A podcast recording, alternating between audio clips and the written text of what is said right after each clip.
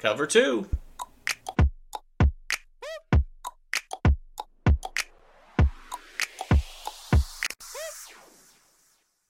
Welcome, everybody, to the Cover 2 Fantasy Football Podcast. That's right, we are back for another episode. Today, we're going to talk about PPR leagues, that's points per reception.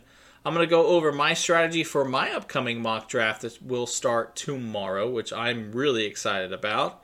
But let's look at PPR and what you should be doing as you prepare for your league.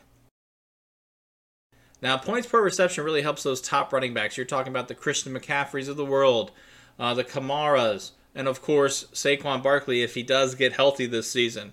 But those guys are going to really have an uptick in their value based upon that. But those Derrick Henrys, those J- JTTs, they're always going to be at a premium. So make sure that you're getting as many running backs early as you can. That way you're not having to throw in Joe Schmo in week eight because you got two bye weeks.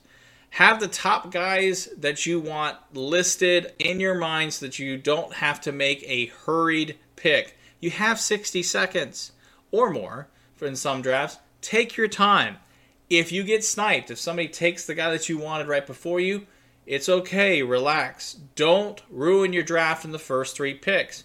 You can never ruin your draft at the very end when you take risks because those risks could become rewards, but you can really blow up your draft and where your next pick needs to be if you rush because somebody took your pick. But for me, I'm drafting at number six. But going through the rankings, I want Nick Chubb, Najee Harris. I don't want Dalvin Cook, even though he is probably that number six ranking. Uh, as you can see from the veterans I hate, he is one of them, so I'm not a big fan. My goal is to draft two running backs in the first two rounds. Now, if Deebo's there, I might have a change of heart just because of his flexibility.